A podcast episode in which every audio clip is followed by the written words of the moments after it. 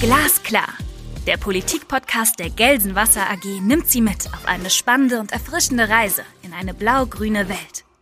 Die Wurzeln des Unternehmens aus Gelsenkirchen liegen in der Wasserwirtschaft. Aber auch bei erneuerbaren Energien, Klimaschutz und Digitalisierung wird das Team Blau-Grün der Gelsenwasser jeden Tag ein bisschen besser. Mitten im Ruhrgebiet spricht Arndt Bär mit seinen Gästen über aktuelle Themen aus Energie, Umwelt und Klimapolitik. Konkret und glasklar. Viel Vergnügen! Der Winter dürfte hart werden. Die Energieversorgung steht Kopf. Seit dem russischen Angriffskrieg in der Ukraine gilt eigentlich nichts mehr so, wie es war. Die Versorgung mit Gas scheint nicht mehr gesichert. Ähm, man kann, glaube ich, seit heute sagen, sie ist nicht mehr gesichert. Die Politik versucht zwar mit vielen Maßnahmen und mit ja, transparenter Kommunikation gegenzusteuern, aber ob das reicht, das ist offener denn je. Wie bewertet die Industrie die Situation und die politischen Maßnahmen dazu? Ist die Lage überhaupt beherrschbar? Und wie bereiten sich Industrieunternehmen sich auf den Winter vor und vielleicht auch schon für die Zeit nach diesem Winter? Über diese Fragen spreche ich heute mit Holger Lösch. Herr Lösch ist seit Juli 2011 Mitglied der Hauptgeschäftsführung des Bundesverbandes der deutschen Industrie, des BDI. Und seit April 2017 ist er auch stellvertretender Hauptgeschäftsführer. Lieber Herr Lösch, ich freue mich, dass wir heute sprechen können. Ganz meinerseits. Herr Lösch, wir nehmen am 7.9.2022 auf. Die Lage ist ziemlich dynamisch. Vielleicht die offene Frage, wie schätzen Sie die Lage der deutschen Wirtschaft im Moment ein? Ja, wir kommen ja aus zwei Jahren Corona, in denen, sage ich mal, unsere Industrie, also das produzierende und verarbeitende Gewerbe, mit viel Einfallsreichtum, äh, aber natürlich auch mit viel Aufwand, glaube ich, doch relativ gut äh, über die Runden gekommen ist mal ausgenommen von, von, von deutlichen Verschärfungen bei der Logistiksituation. Und dann dachten wir, eigentlich ist das jetzt äh, der Weg raus, so waren ja auch alle Prognosen. Und dann kam eben der 24. Februar und seitdem befinden wir uns, wie wir heute feststellen müssen, natürlich in einem, in einem Krieg. Es ist für uns ein hybrider Krieg, für die Ukraine ist es ein heißer Krieg, ähm, aber dennoch ist es eine, eine Art Kriegssituation, und da das ganz intensiv mit dem Thema Energie verknüpft ist, ist es natürlich insbesondere für das produzierende und verarbeitende Gewerbe mit den zum Teil sehr hohen Energiebedarfen äh, eine wirklich existenzielle Bedrohung. Wir haben dieser Tage eine Umfrage gemacht bei rund 600 klassischen Industriemittelständlern, ähm, die zu über 80 Prozent sagen, dass diese Entwicklungen bei den Energiekosten für sie entweder ihr stark auf ihr Geschäftsmodell einwirken oder gar existenziell. Und existenziell war ungefähr ein Drittel der Befragten, die die Karte existenziell gezogen haben. Äh, das heißt, dass wir äh, von, von einer extrem schwierigen Situation äh, in den Unternehmen ausgehen können, dass wir vermutlich auch in eine Situation kommen, dass wir zunehmend Produktionseinstellungen kriegen und die Frage, was aus Produktionseinstellungen perspektivisch wird, die kann man natürlich nicht immer leicht beantworten. Ich will aber noch eins ergänzen, das mhm. ist ja, ähm, das ist ja nicht nur eine Energiekrise und es ist auch nicht nur eine Russlandkrise, sondern es ist ja auch ähm, alles in einem großen Komplex geopolitischer Verwerfungen zu sehen.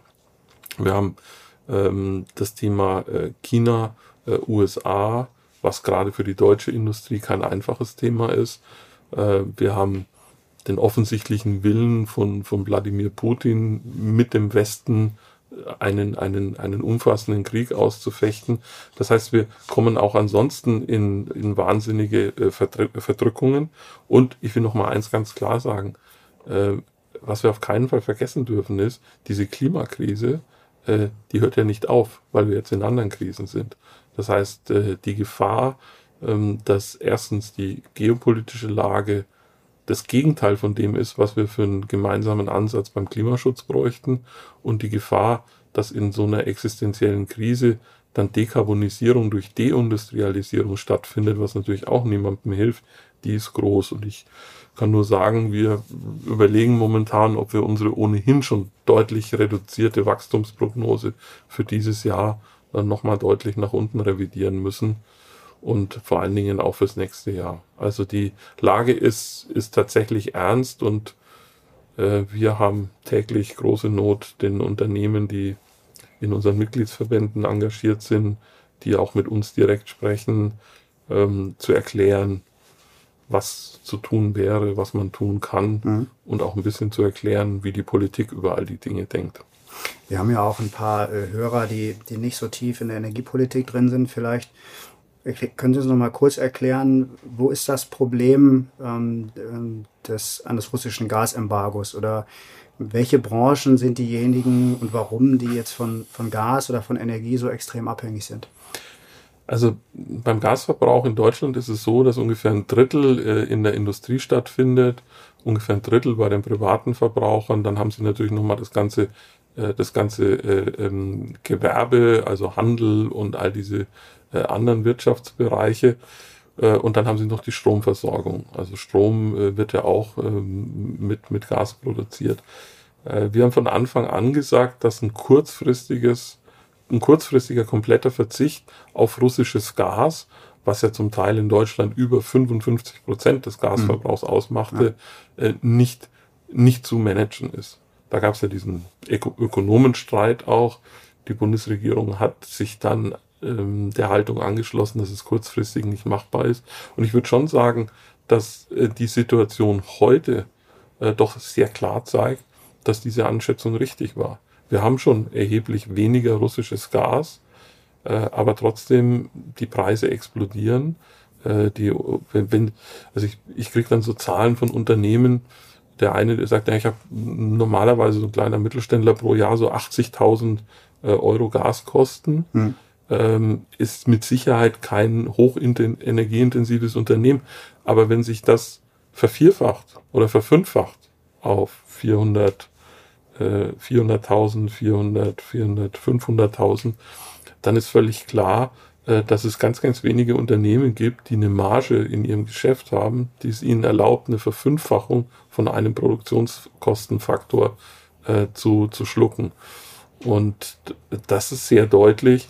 Äh, wir müssen hier auf Zeit spielen und müssen versuchen, äh, die Alternative zum russischen Gas möglichst schnell zu entwickeln. Das ist LNG, das ist Frankreich, das ist Algerien, äh, das äh, auch die Frage der heimischen Produktion wird man sich nochmal stellen müssen. Mhm. Da haben wir erhebliche Potenziale. Äh, wir buhlen jetzt sehr viel um amerikanisches Fracking-Gas, möchten aber bitte im eigenen Land nicht über unkonventionelle Gasförderung reden, haben wir riesige Potenziale, mhm. vergleichsweise große.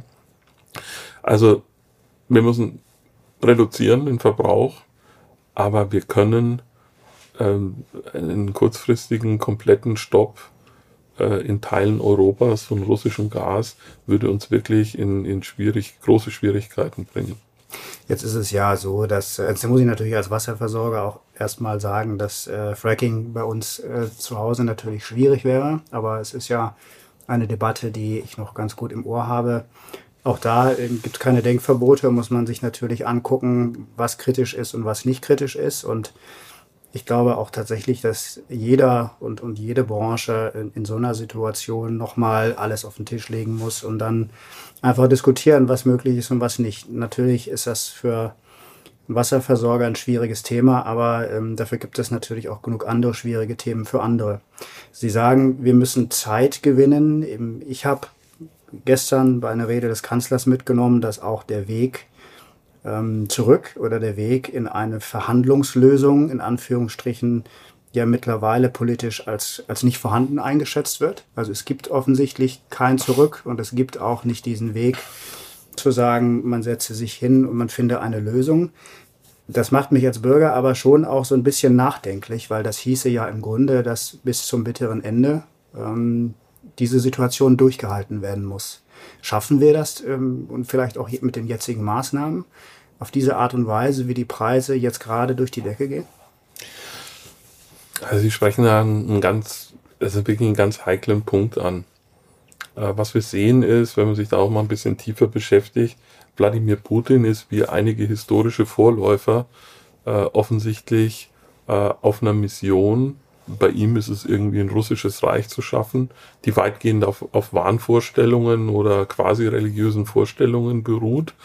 Äh, so wie Lebensraum im Osten früher. Also die historischen Beispiele sind ja relativ klar. Und er zieht es aber mit den knallharten und brutalen Methoden eines, eines russischen Geheimdienstlers, der er nun mal ist, durch und er benutzt dafür äh, die, die Waffen, die ihm zur Verfügung stehen. Und das ist hauptsächlich das Thema Energie und das ist das Thema Cyber.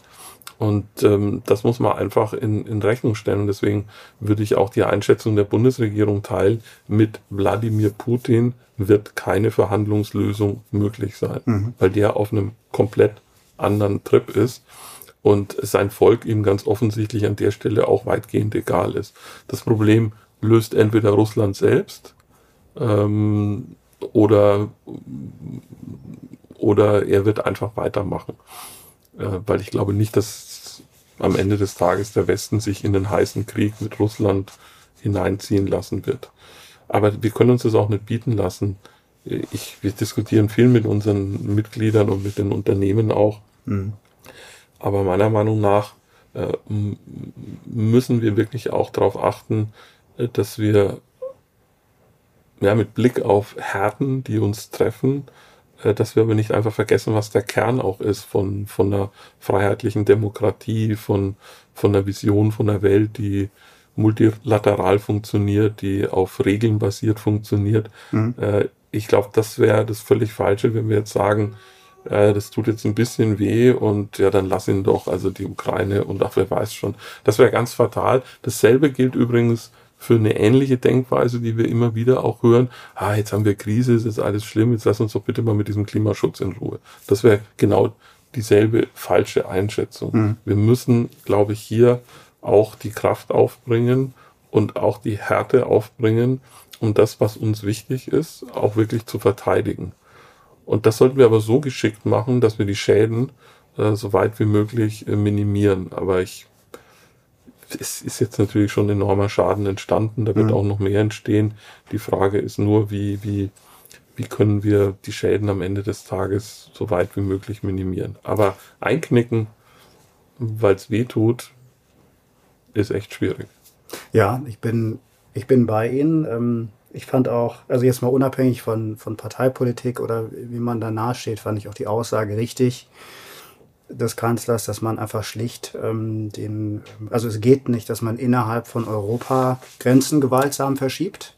Das ist aber ein bisschen andere Denke als am Anfang. Also das ist ja nicht die unmittelbare Angst vor der Betroffenheit, sondern es ist eher wirklich dieser geopolitische Ansatz, den Sie ansprechen.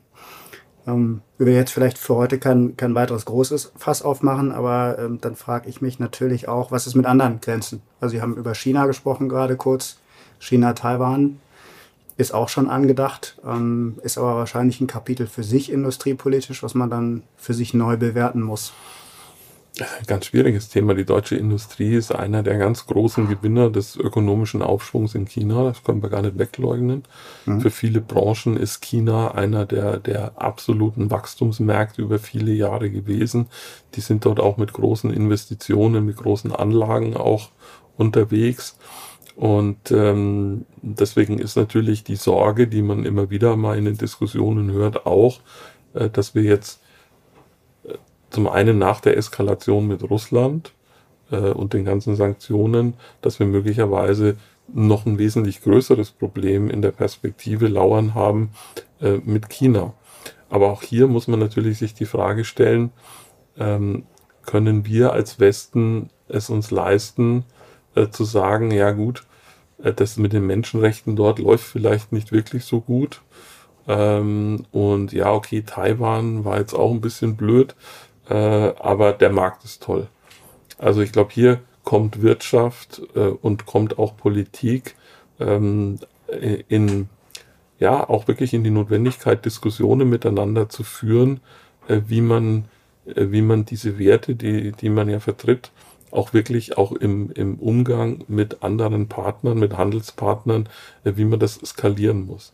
Ich halte es für vollkommen unmöglich, ähm, quasi jedem auf der Welt, der mit uns irgendwie Geschäfte machen will, äh, aufzudrücken, dass er zu 100 Prozent unsere Werte teilen muss. Mhm. Aber es ist natürlich schon auch schwierig, ähm, mit, mit äh, also einfach kommentarlos ähm, Angriffskriege, massive Menschenrechtsverletzungen, äh, auch Umweltzerstörungen äh, einfach so zu akzeptieren, äh, nur um des Wunsches nach äh, entsprechenden wirtschaftlichen Beziehungen willen. Äh, das ist aus meiner Sicht eine der zentralen Fragestellungen, die der sich Wirtschaft und Politik in den nächsten Jahren auch, auch gegenübersehen.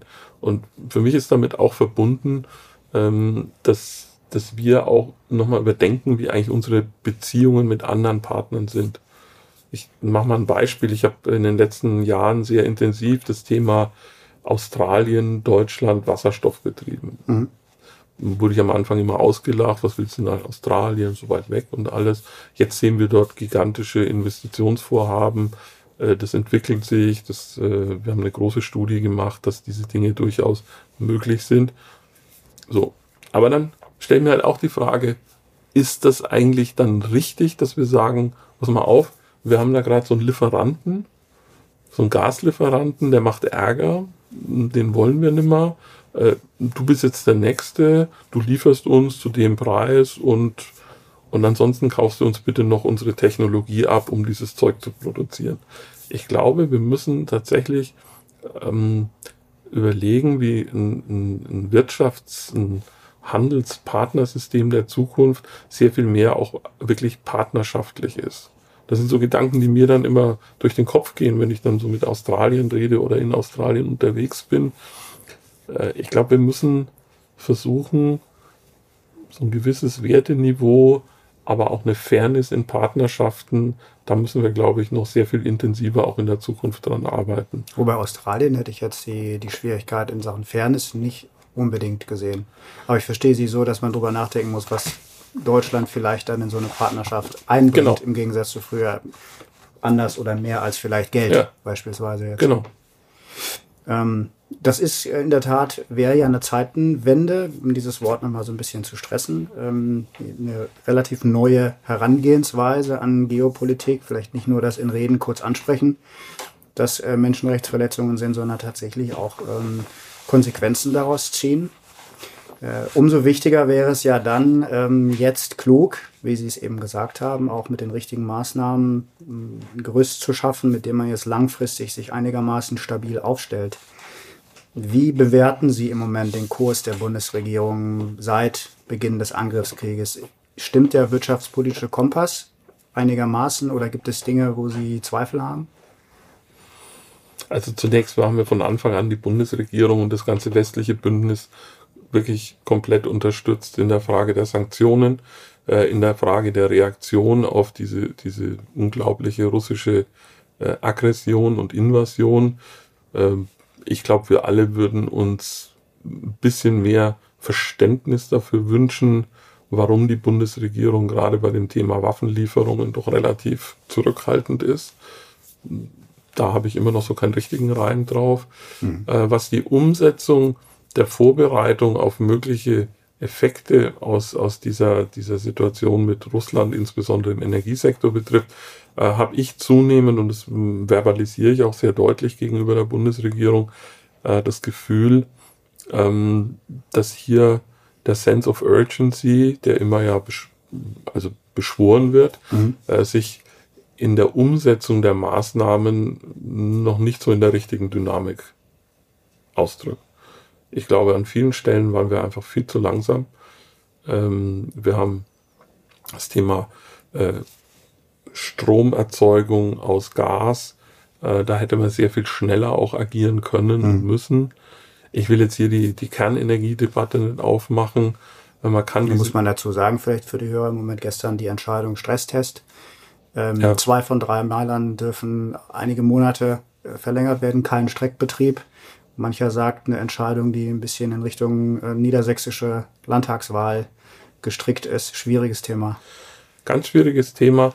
Ich kann verstehen, äh, dass, dass ähm, einzelne Politikbereiche äh, die, die Kernenergie also jetzt nicht kurz vor dem Ziel quasi wieder aufleben lassen mhm. wollen. Ich persönlich habe den 2011er Beschluss, ich habe das alles hautnah miterlebt, ich habe den Fukushima-Beschluss für falsch gehalten. Ich habe den 2010er Beschluss für richtig gehalten. Äh, Ziele, Klimaziele verschärfen und die, die Brücke Kernenergie zu verlängern. Ich glaube, wir hätten uns viel Arbeit in der Kohlekommission ersparen können, wenn der Beschluss von 2010 gehalten hätte, weil es wäre massiv gegen die Kohle gelaufen, Kernenergie und Erneuerbare zusammen und Gas als Alternat als, als drittes. Ähm, das ist Wasser unter der Brücke durch, da brauchen wir nicht mehr drüber reden. Ähm, aber auf der anderen Seite fällt es mir natürlich schwer zu akzeptieren, dass die politische Botschaft ist, jede Kilowattstunde zählt und dann gibt es offensichtlich genau. Terawattstunden, die nicht zählen. Ja. Und das ähm, ist eine kommunikative Zwickmühle, in die sich die Regierung gebracht hat. Und es ist vor allen Dingen auch völlig klar, dass es natürlich mit der Befindlichkeit mindestens in einer der Regierungsparteien massiv zusammenhängt. Und auch das widerspricht so ein bisschen dem, wir sind jetzt alle in der Krise, wir müssen jetzt alles tun, um diese Krise zu überwinden. Mhm. Also da habe ich so meine, meine Fragezeichen. Ich habe ich habe mit viel, ja, wie soll ich sagen, seit Jahren predigen wir unseren Unternehmen, auch in unseren BDI-Klimapfade-Studien, Transformation, weg von Kohle, weg von Öl, hin zu Gas, dann zu Strom, zu, zu Wasserstoff. Und dann nach zwei Wochen Krise die Frage der Bundesregierung, wie viel eure Unternehmen können eigentlich jetzt auf Öl oder Kohle umstellen? Mhm. Ähm, also gut, dann sind wir wieder zu den Unternehmen und haben gesagt, also Öl, ne? habt ihr noch einen alten Ölofen? Mhm. Mm, das war am Anfang sehr dünn, dann wurde die Situation ein bisschen erkennbar, perspektivisch heikler, dann kamen da mehr Interessen und plötzlich standen wir von einer Mauer von Planungs- und Genehmigungsregulierungen. Bundesemissionsschutzgesetz. Bundesemissionsschutzgesetz. Bis ab, heute nicht geändert, aber es gibt einen Entwurf jetzt, glaube ich. Es gibt einen Entwurf, Abwasserschutzverordnung, äh, ähm, und, und, und, und, und. Und, und dann stelle ich mir halt auch die Frage, ist es wirklich so heikel, die Situation, oder können wir monatelang im allerletzten Detail von hochkomplexen Regulierungstexten rumverhandeln?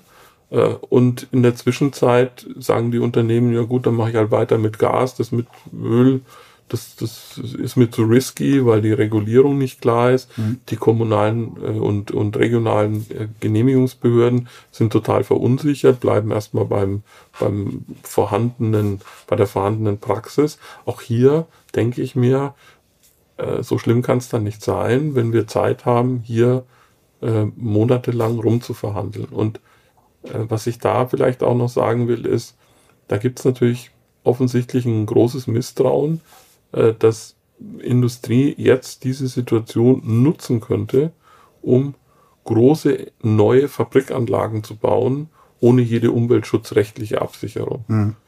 Das war jetzt quasi fast ein Zitat aus Gesprächen. Und dieses Misstrauen ist, glaube ich, ähm, in Teilen der, der Regierungsparteien immer noch sehr stark ausgeprägt. So könnte man es nicht ähm, regulativ relativ einfach ausschließen, indem man eben diese Fälle ohne es jetzt zu kennen, genehmigungsrechtlich eben man ausschließt, Neubau von, von äh, Anlagen oder zeitliche Befristungen, diese Dinge, das, das scheint mir jetzt nicht so einzuleuchten. Was mir nat schon natürlich einleuchtet, ist dieser alte Gedankengang zu sagen, wenn wir jetzt Dinge, wenn wir jetzt einmal Fakten schaffen, dann sind es Provisorien und die gelten dann jetzt wieder die nächsten 20, 30 Jahren, glaube ich, auch bei der Kernenergie, was so mitschwingt, weil, weil nichts ist so dauerhaft wie das Provisorium. Können Sie das nachvollziehen? Ja, auf der anderen Seite kann ich, glaube ich, sehr, sehr gesichert sagen, kein Unternehmen hatte wirklich Lust, jetzt wieder einen Ölofen in Betrieb zu nehmen. Mhm. Und die, die das jetzt auch machen wollen ähm, und keinen alten haben, äh, die sind jetzt sowieso raus, weil das dauert ein, zwei Jahre, wenn man neue haben will momentan. Mhm. Also wir haben ja generell bei all diesen technischen Einrichtungen ein großes Verfügbarkeitsproblem Ressourcenprobleme, auch menschliche Ressourcen, die sowas dann bauen und einbauen können. Mhm. Äh, ich glaube, das Risiko könnte man ausschalten, aber es ist, es hat einfach Zeit gekostet und damit haben wir einfach Potenziale auch, äh, auch ein bisschen, äh, würde ich sagen, nicht so genutzt, wie wir sie hätten nutzen können. Also grundsätzlich, äh, glaube ich, bräuchten wir mehr Effort zu, zu Alternativen zum Gas in der Stromerzeugung. Ja. Äh, wir müssen generell, glaube ich, die Stromerzeugung, den Output deutlich hochschrauben. Auch da gibt es eine Menge Stellschrauben, die, die man lösen könnte. Da ist jetzt hm, so ein, äh, ich glaube, also ich glaube schon die dritte Revision des Energiesicherheitsgesetzes. Da gibt es ein paar Ideen dafür. Nachtabschaltverordnung äh, für Windräder, es gibt erstaunliche Dinge, die man dann im Zuge mhm. so einer Leute Beschäftigung von Denkmälern, ja, Denkmälern und solche Sachen. Und so weiter und so weiter. Also da, da müssten wir, wir müssen das Angebot beim äh, Strom steigern. Wir müssen gucken, dass wir beim Gas äh, reduzieren. Ähm, in der Industrie wäre es natürlich fatal, wenn die Reduktion über Demand Destruction passiert. Ja, also der Klaus Müller von der Bundesnetzagentur hat auch, ähm, also das ist ein Erfolgsmodell, was ich verstanden habe, die letzten Wochen bei der Industrie ist schon über 20 Prozent eingespart. Ist das, ist das ein Erfolgsmodell oder ist das eher, weil die also, Energie so teuer ist, dass ähm, zum Teil abgeschaltet wird? Nein, wir haben, wir haben, ähm, also es gibt mit Sicherheit äh, äh Fuel Switch. Hm also ich kann sagen, in Nordrhein-Westfalen weiß ich von 300 Unternehmen, die Anträge gestellt haben, eine Fuel-Switch-Maßnahme zu machen. Also es ist schon, ich würde mal sagen, äh, bundesweit sicher ein, ein vier, vielleicht, wenn nicht sogar eine fünfstellige Zahl von Unternehmen, äh, die sich mit der Frage beschäftigen. Äh, das ist eines. Das zweite ist, ähm, die Unternehmen haben teilweise ihre Produktionsweise umgestellt das heißt, sie, also ich weiß von Unternehmen, die zum Beispiel auf Dauerbetrieb gegangen sind für eine gewisse Zeit. Äh, natürlich dann mit drei Schichten, entsprechende Nachtzuschläge und all diese Dinge, äh, um äh, durch einen Dauerbetrieb äh, das Gas, was ihnen zur Verfügung steht, optimaler zu nutzen. Äh, mit Sicherheit hat man auch ähm, äh, Reduktionsmöglichkeiten nochmal gefunden. aber ich glaube nicht, dass wir hier flächendeckend über große Effizienzgewinne reden, mhm. sondern im hohen Maße reden wir einfach über Verschiebung von Aufträgen, ähm, Verzicht auf Produktion, Verschiebung von Produktion, äh, Stilllegung einzelner Standorte, Bündelung an anderen äh, Standorten des Unternehmens. Also wir haben dort natürlich einen erheblichen Anteil von Demand Destruction und das wird im Winter weitergehen mhm. mit allen Konsequenzen für Wachstum und wahrscheinlich auch äh, Beschäftigung perspektivisch. Jetzt gibt's die, also die, die Analyse haben Sie, glaube ich, sehr sehr, sehr klar beschrieben, wo, wo sie die Problematik sehen. Jetzt gibt's ähm, ein weiteres großes Energieentlastungspaket äh, von gestern oder vorgestern, glaube ich. Ist das zweite jetzt, 65 Milliarden Euro. Ist jetzt nur stellvertretend für eine der Maßnahmen, die in der letzten Zeit angeklungen sind. So ein Teil der Maßnahmen sind, glaube ich, sehr operativ, also Vorrang auf der Strecke für ähm, Kohle und so weiter. Aber so die wirtschaftspolitischen Maßnahmen, insbesondere jetzt Energie, Entlastungspaket. Hm, wie beurteilen Sie das insgesamt? Es gibt ja Stimmen, die sagen, ähm, Importeure auf der einen Seite, ähm, Endkunden auf der anderen Seite sind im Blick. Ähm, dazwischen ist irgendwie viel, wo man noch nicht so richtig weiß, sind die im Blick oder, oder wird da einfach gehofft, dass es gut geht? Ich glaube, die ganz bittere Wahrheit ist, wenn man sich äh, Analysen von, von Ökonomen anschaut, ähm, was perspektivisch äh, im nächsten Jahr der Anteil der Energiekosten am Bruttoinlandsprodukt sein könnte. Dann kommen wir zu Zahlen, ich habe sie jetzt nicht im Einzelnen im Kopf, aber die Zahlen sind so groß, dass völlig klar ist, die sind nicht kompensierbar von einem Staat. Über Entlastung, also über Pakete, ja. um das jetzt ja. gegenzurechnen. Mhm. So. Das heißt, wir müssen alles versuchen, um, um diese Zusatzbelastungen äh, möglichst zu reduzieren. Aber auch dann wird ein großer Teil aus meiner Sicht bleiben, der von Privatleuten äh, und von, und, von Unternehmen in irgendeiner Form getragen werden muss. Die Frage ist äh, dann, glaube ich, nicht, ob das Einfluss auf die Wachstumsrate haben wird.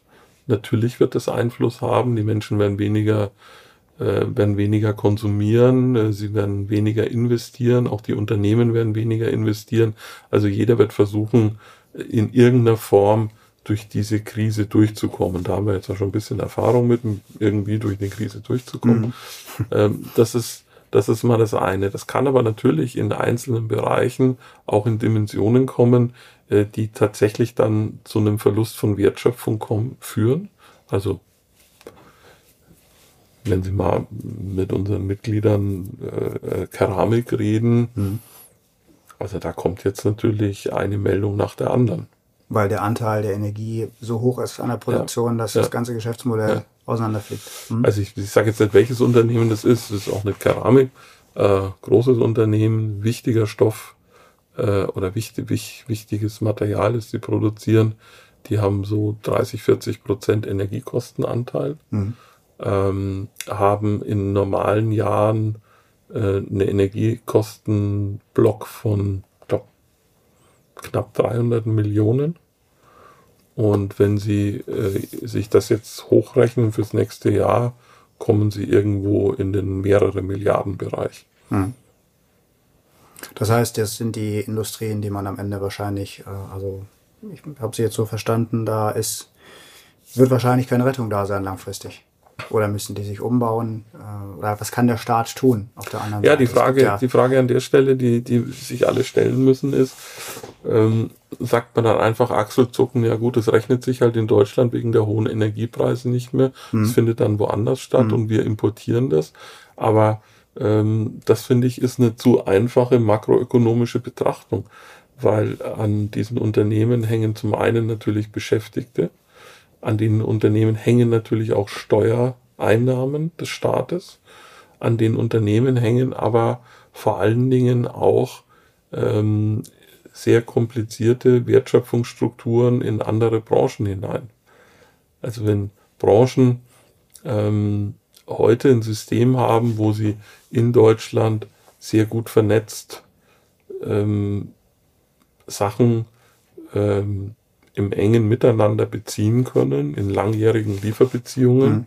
Äh, dann wird das, wenn das nicht mehr vorhanden ist, natürlich erstens mal einen, erhöhten Stress äh, auf den Weltmärkten bringen. Wenn hier ein großer Produzent von irgendwas, der auch eine Weltmarktrolle hat, ausfällt, äh, dann äh, heißt es natürlich automatisch, dass es weltweit äh, zunächst mal eine Knappheit gibt, die sich wiederum in Preisen niederschlagen wird. Und es wird für die Unternehmen, die diesen Stoff zum Beispiel brauchen oder diese Produkte brauchen, für ihre Produktion schwieriger und teurer. Und die Frage wird sich auch für die dann stellen, äh, muss ich das möglicherweise dann an einem anderen Standort machen? Also was ich sagen will, ist, mhm. das Risiko, dass wir äh, industrielle Wertschöpfung in diesem Land verlieren und die möglicherweise irreversibel verlieren, weil das dann einfach irgendwo anders hingeht und damit aber auch andere Wertschöpfung verbunden ist, die möglicherweise dann hier leidet oder auch weggeht. Das Risiko sehe ich als extrem ähm, gefährlich an. Mhm. Ähm, das heißt, wir müssen sehr genau versuchen oder, oder schauen, was jetzt möglich ist, äh, um diese Preiseffekte in irgendeiner Form tragbar zu machen. Das wird nicht über Transferleistungen für alle gehen, sondern ja, das ist ja das, was diese Woche diskutiert wird. Möglicherweise muss man, muss man hier auch äh, ich meine, das Zusatzpaket, was jetzt äh, schon angeklungen ist zu, äh, zum Entlastungspaket, was jetzt mehr so auf Studierende und auf Rentner geht. Ja, man muss auf jeden Fall äh, versuchen, ähm, die, und das ist unsere Wahrnehmung, dass das in diesem Paket nicht ausreichend zur Geltung gekommen ist. Äh, natürlich müssen wir gucken, was ist mit der Wirtschaft, was mit, mit der Industrie. Mhm. Und da reden wir nicht nur über Bäcker und Blumenläden. Mhm. Das ist ein, bekanntes Zitat gerade, wo der, der Bäcker im Moment so ein bisschen herhält für das Gewerbe, was im Moment im Mittelstand ähm, sich so ein bisschen vernachlässigt fühlt.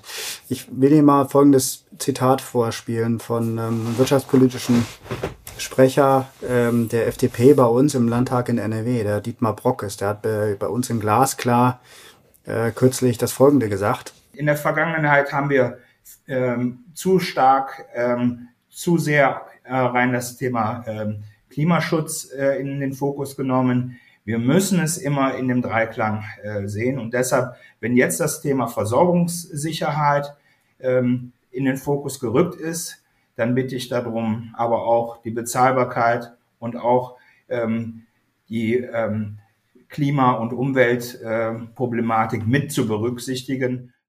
Das ist ja ein wirtschaftspolitischer Sprecher der FDP, der sogar in solchen Zeiten auch wieder den Klimaschutz als einen der wichtigsten, einen wichtigen Teil dieses Dreiecks sieht. Ist ähm, die, hat sich die Wahrnehmung in dem Dreieck verschoben? Also ist das, was Sie gerade besprochen haben, die Sorge um Wertschöpfungsketten, ist das politisch nicht mehr so wichtig, wie das früher war? Also ziehen wir jetzt das durch, weil jetzt einfach Industrien sich im Grunde abbauen müssen, die man eh nicht gewollt hat?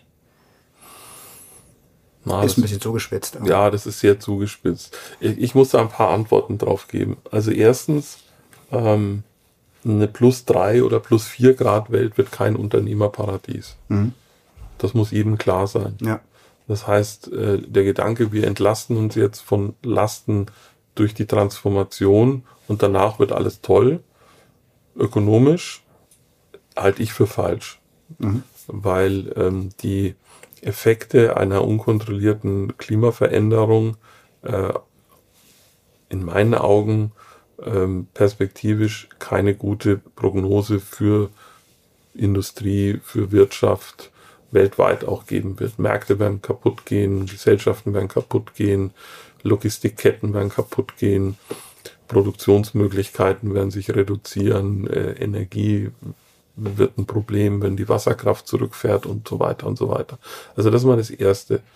Äh, das Zweite, ja, wir haben, ich würde mal sagen, seit Beginn der 2000er, also seit Beginn des Jahrtausends, ähm, war der Fokus extrem auf das Thema äh, Klimaschutz, äh, Nachhaltigkeit und in diesem Versuch, dieses Thema wirklich voranzubringen, wurden häufig damit verbundene praktische Fragen der Umsetzung so ein bisschen in den Hintergrund geschoben. Was ich sagen will ist, äh, wir sind überflutet von makroökonomischen Szenariostudien, in denen 2050 immer alles mit einer schwarzen Null gut gegangen ist. Ähm, wir selbst haben auch versucht, solche Szenarien äh, zu machen in unseren Klimastudien. Wollte ich gerade sagen, das gibt es vom BDI ja auch. Ja, ja, nein, das sage ich ganz bewusst. Das muss man auch machen, weil äh, du brauchst irgendeinen Zielhorizont. Ja. Also wenn ich heute höre, naja, da können wir die Ziele nicht ein bisschen verschieben, sagen, wozu? Ja, also Ziele sind dazu da, um, um, um einen Anreiz zu geben, sich in die Richtung der Ziele zu bewegen und, ja. und die Ziele nach hinten zu verschieben, nimmt diesen Anreiz weg. Viel wichtiger ist, dass man sich untereinander darüber auseinandersetzt, äh, wie man diese Ziele praktischerweise auch wirklich erreichen kann. Und da hatten wir tatsächlich einen, einen massiven Überhang äh, an, an so makroökonomischen Betrachtungen. Ähm, und jeder, der mal so eine Studie gemacht hat, weiß natürlich, wie man mit Annahmen in so einer Studie operieren kann. Ähm, wir haben in unserer zweiten Klimastudie äh, noch mehr als in der ersten auch die Frage der betriebswirtschaftlichen Komponenten mit reingenommen. Weil es ist natürlich so, dass ähm, wir Millionen von Entscheidungen unterschiedlichster Investoren brauchen, damit all das passiert, was notwendig ist, um diese Ziele zu erreichen. Mhm. Ähm, aber die werden eben häufig äh, als vorausgesetzt angesehen dass diese Entscheidungen fallen. Aber das ist einfach nicht so. Also, wissen Sie, wenn so ein Unternehmen, also nehmen Sie jetzt mal die aktuelle Situation an. Wir kriegen ja auch viele Hinweise von, so aus der Szenerie, dass so Investoren, auch ausländische Investoren, entweder sich die Frage stellen, ob die Entscheidung in Europa zu investieren richtig war oder ja. ob die angedachte Entscheidung, in Europa oder Deutschland zu investieren, richtig ist. Mhm. Äh, da kriegen wir viel Feedback momentan. Und dann stellt man sich ja schon die Frage, würdest du eigentlich in einem Land investieren, wo die Antwort auf die Frage, kommen wir gut durch den Winter ist, eigentlich fast nur darin besteht, zu sagen, ja, wenn der Winter mild wird, haben wir eine gute Chance. Mhm. Etwas, was wir überhaupt nicht in der Hand haben. Äh, oder ähm, wie würdest du reagieren, wenn dein deutsches Management dir sagt, Chef, in Amerika oder so, also wir haben jetzt den alten Ölofen wieder in Betrieb gesetzt. Oder wir schließen drei Viertel aller Bürogebäude und schicken die Mitarbeiter alle ins Homeoffice, weil wir können uns das nicht leisten, die Gebäude zu heizen. Da muss man sich ja die Frage stellen, ähm, ist das für den Investitionsstandort Deutschland gut? Und natürlich ist das momentan äh, schwierig, aber es ist in anderen Teilen der Welt eben nicht in der Form schwierig, wie es bei uns ist. Hm. Wenn ich mir den amerikanischen Gaspreis anschaue, da wüsste ich, wie ich entscheide, wenn ich irgendwas mit viel Gasverbrauch auch investieren will. Also das sind so Fragestellungen, äh, die wir uns äh, da einfach vornehmen müssen. Und ähm, ich glaube, und das hat Ursula von der Leyen ja auch sehr klar gemacht, ähm, es hätte uns schon die ganze Zeit gut angestanden, ein bisschen mehr über Resilienz nachzudenken, mhm. über die Frage der Diversifizierung unserer, unserer Bezugsquellen. Ich will da, wir könnten jetzt stundenlang darüber diskutieren, wie diese, diese ganze Gasfixierung auch zustande gekommen ist. Die hatte auch was mit der 211er Entscheidung zu tun und mit dem Wunsch, aus der Kohle rauszugehen. Ja. Ähm, ist alles vorbei. Äh, aber ich erinnere mich gut, äh, wie wir in der Kohlekommission saßen und immer wieder gesagt haben, was ist mit der Versorgungssicherheit? Und wir kriegten eine regierungsamtliche Studie nach der anderen um die Ohren gehauen, dass das alles kein Thema sei. Ja. Also man wollte das zum Teil auch nicht wirklich zur Kenntnis nehmen. Ich hoffe jetzt, äh, dass, dass wir jetzt zu einer besseren Balance dieser sauber, sicher, bezahlbar kommen. Und nochmal ausdrücklich, äh, wenn wir jetzt sauber runterpunkten würden, weil uns sicher und bezahlbar deutlich wichtiger ist, wäre das auch ein Kardinalfehler. Mhm. Wir brauchen eine Balance zwischen den drei Dingen. Das, ähm, also wie ich Sie verstehe, ist dann, also der Vorteil von Deutschland als Investitionsstandort ist ja, ist bekanntermaßen in der Tat auch schon vorher nicht unbedingt der Energiepreis gewesen, äh, sondern vermutlich eher die, die politische Stabilität, die Lage und vielleicht auch ein Stück weit eben diese Vision, auch wenn man über die Maßnahmen streiten kann, aber dieses Ziel bis 2045 massiv diese Transformation ja. zu betreiben und die Glaubwürdigkeit, dass das auch passiert. Ja. Ähm, wenn man das aufgeben würde, so wie ich, wie ich sie verstehe, gibt man im Grunde den letzten Rest der Vision auf, wo ein Unternehmen sagt, da gehe ich rein, die meinen es ernst. Ja, das wäre total irre. Was wäre denn die, also was ist dann der Weg, wo Sie jetzt, für den Sie werben im Moment, jetzt mal über den nächsten Winter und vielleicht die nächsten zwei hinaus?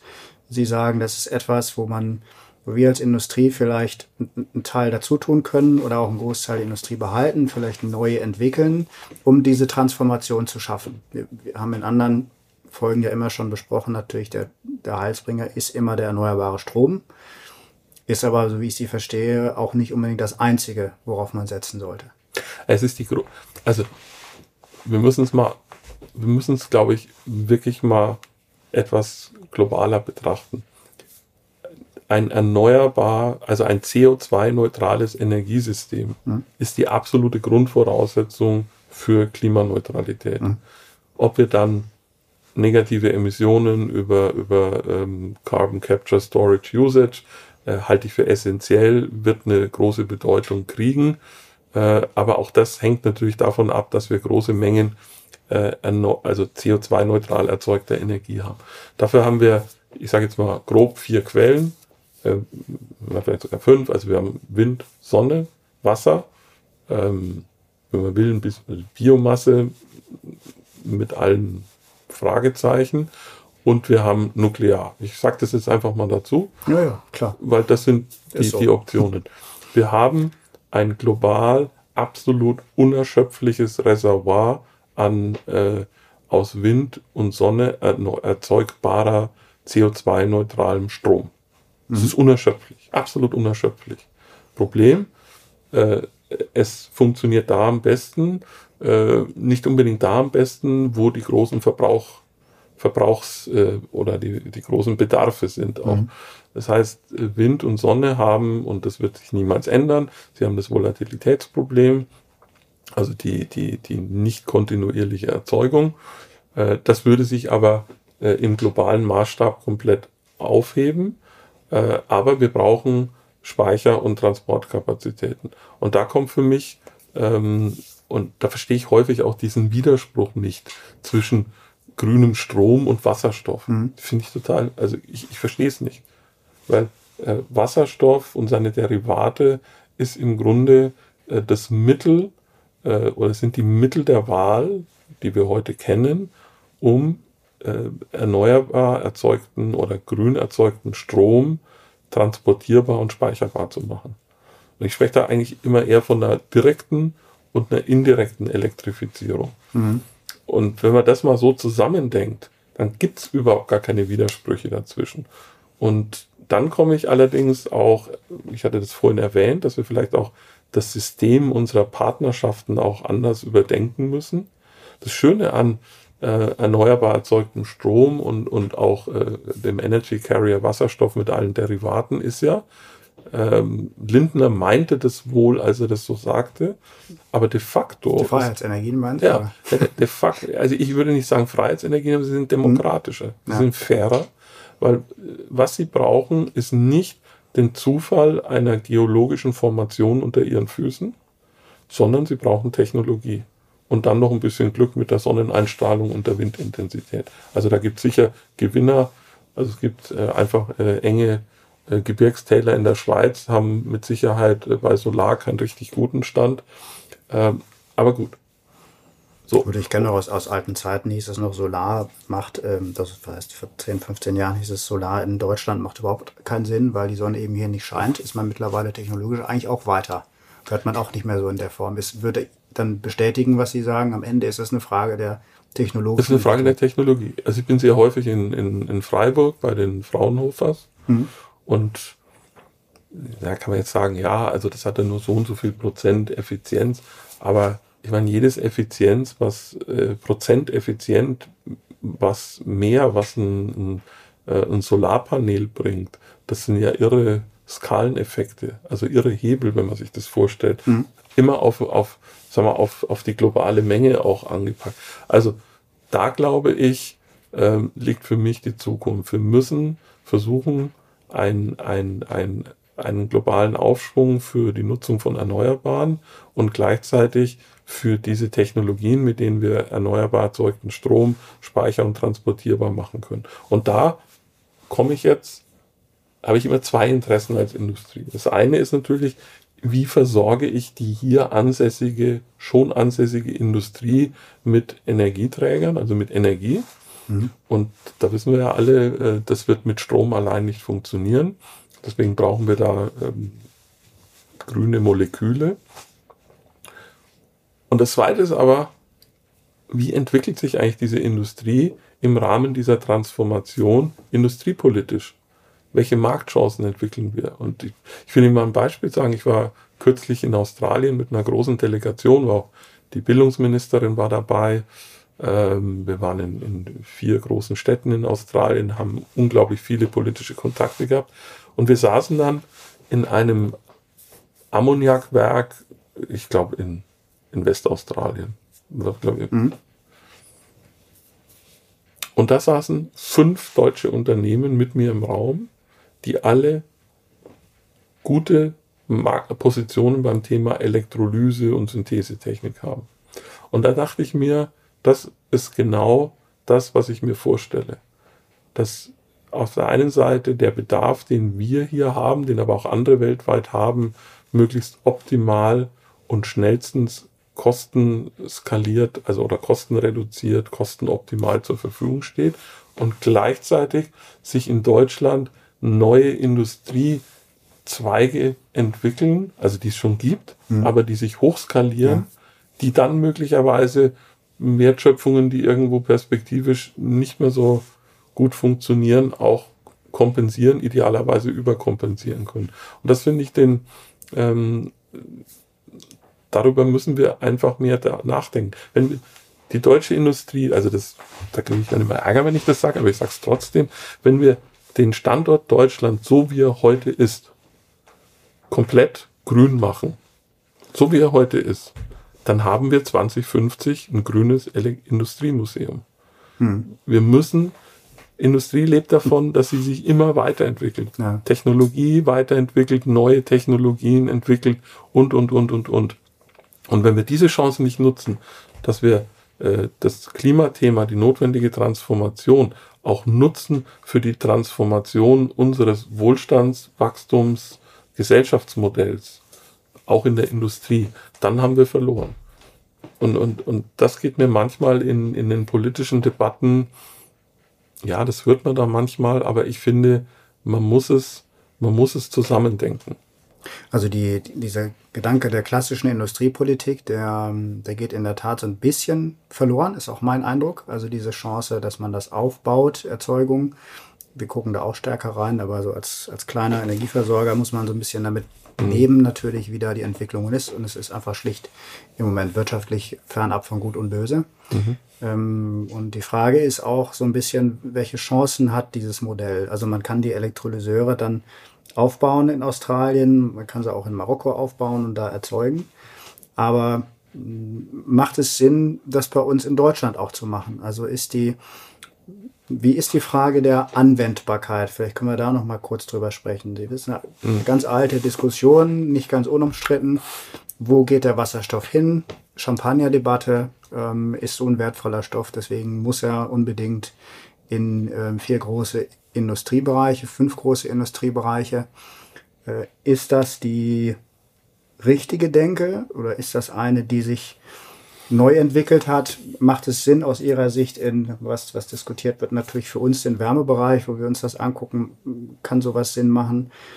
Verkehrsbereich, ähm, immer mal wieder tot, jetzt kommt es wieder auf. Ähm, macht man das sinnvoller, ganz offene Frage, macht man das sinnvollerweise breit äh, im Wasserstoff oder würden Sie auch als als oberster Industrievertreter sagen, da sehe ich keine Chance im Moment drin? Also Wasserstoff hat natürlich, also wir haben dort erheblichen technologischen Entwicklungsbedarf. Mhm. Die heutigen Elektrolyseanlagen sind Manufaktur. Ähm, wir müssen dort äh, also mehrere Dimensionen von, von Kosten äh, und Effizienz äh, durchschreiten. Das wird aber nur passieren, wenn sie eine gewisse Nachfrage haben und wenn sie in eine Skalierung gehen können. Deswegen finde ich die Champagner-Diskussion äußerst schwierig, weil die eigentlich schon festschreibt, dass das immer Champagner sein wird.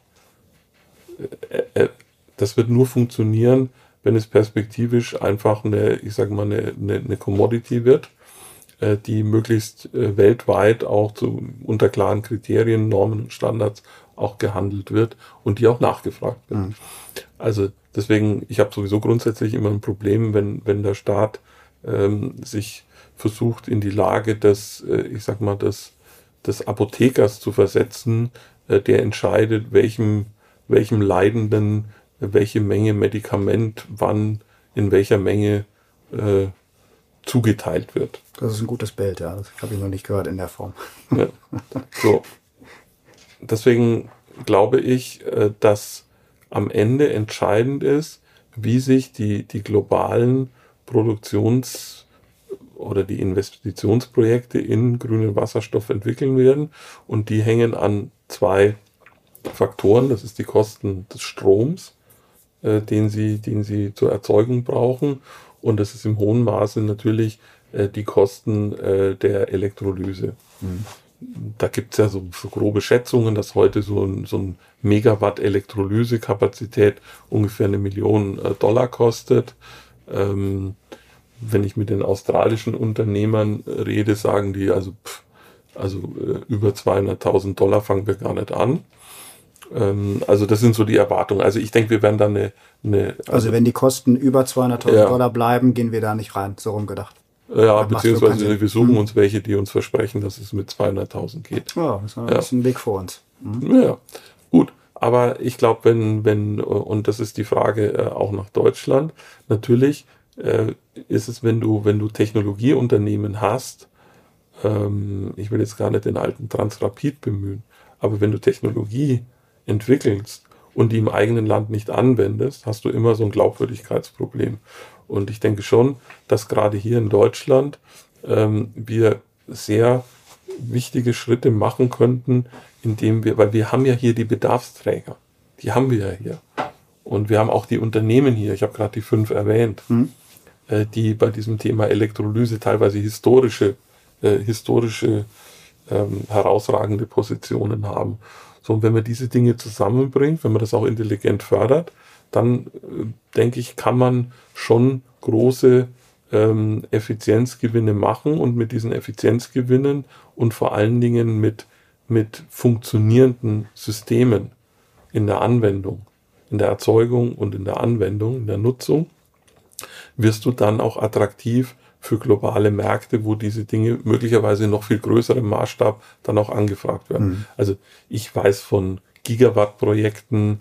Ähm, wir waren letztes Jahr äh, in Düsseldorf, äh, in, in, in der Nähe von Köln, da war noch Armin Laschet dabei und haben also mit großem Stolz, ich glaube, eine 10 MW-Anlage äh, bei Shell eingeweiht. Äh, in anderen ja. Ländern reden wir über 20 Gigawatt-Projekte, die da geplant werden. Die sagen zu ihnen, naja, also für den ersten Bauabschnitt denken wir mal so über 40.000 Windräder nach. Mhm. Also solche Skalierung, da wird natürlich viel geredet, aber der Zug ist im Marsch und deswegen glaube ich, müssen wir in Deutschland sehr viel offener ähm, und sehr viel klarer diese, diese Skalierung vorantreiben, am besten im Europäischen Verbund, um dann weltweit äh, bei diesem äh, sich entwickelnden Markt auch eine Rolle zu spielen. Es ist ja, man muss ja auch sagen, die tun doch genau das, was wir Europäer ihnen seit Jahren predigen. Sie suchen alternative, nicht fossile Wertschöpfungsstrukturen. Und ja. wenn wir jetzt quasi uns selbst aber durch irgendwelche Hyperregulierungen wie die RED 2 äh, mit irgendwelchen furchtbaren Kriterien, wie Wasserstoff erzeugt werden muss, um ihn in die EU einführen zu dürfen, äh, dann schneiden wir uns natürlich den Zugang zu diesen Märkten ab. Das ist eine also, Behinderungstaktik, so ein bisschen die RED ja, 2. Also Industriepolitik und, äh, und, und gleichzeitig äh, Transformationspolitik können und müssen hier ganz eng Hand in Hand greifen. Mhm. Die Hoffnung ist ja so ein bisschen oder vielleicht sogar groß, dass äh, das zumindest etwas ist, was vielleicht aus den aus dieser schrecklichen Geschichte, sage ich mal, im russischen Angriffskrieg als Positives herausgeht, als Chance der Seite, dass wir vielleicht die Transformation jetzt noch ein bisschen massiver angehen und die die regulatorischen ähm, Sprünge machen, solche Diskussionen wie Champagner-Diskussionen vielleicht ein bisschen ergebnisoffener führen, um, um dann doch ähm, am Ende schneller oder besser vielleicht die Transformation zu schaffen. Ähm, ich würde gern zum Ende kommen. Wir könnten das auch ähm, in der Tat, wie Sie sagen, abendfüllend noch diskutieren, aber ähm, ich möchte Ihnen noch mal eine Abschlussfrage stellen, die ich jedem Gast stelle. Ähm, ist sicherlich gerade in der jetzigen Zeit nicht so ganz einfach positiv zu beantworten, aber wenn Sie eine Frage hätten, die Sie gerne in den nächsten zwölf Monaten glasklar beantwortet hätten für Sie, welche würde das sein? Also ich muss es jetzt umdrehen. Ich möchte Ihnen eine Frage nennen, die ich auf keinen Fall beantwortet haben will, nämlich wie eine echte Gasmangellage aussieht. Mhm, ja. So kann man es auch mal machen. Das ist ähm, in der Tat eine, die ich hoffe, dass wir die nicht beantworten müssen. Das ist, geht uns natürlich auch stark an, weil wir uns ja ehrlich gesagt schon Gedanken machen. Lieber Herr Lösch, hat mich sehr gefreut. Ähm, fand ich ein, ein sehr gutes Gespräch. Ich habe selber viele ähm, Aspekte mitgenommen und ähm, ich bedanke mich ganz herzlich, dass ich hier in Berlin bei Ihnen zu Gast sein durfte. Ja, vielen Dank für die Gelegenheit. War ein gutes Gespräch. Danke. Das war Glasklar, der Politikpodcast der Gelsenwasser AG. Rund um Wasser, Energie, Klima und Digitalisierung. Wir hoffen, es hat Ihnen gefallen. Danke fürs Zuhören und bis zur nächsten Folge von Glasklar.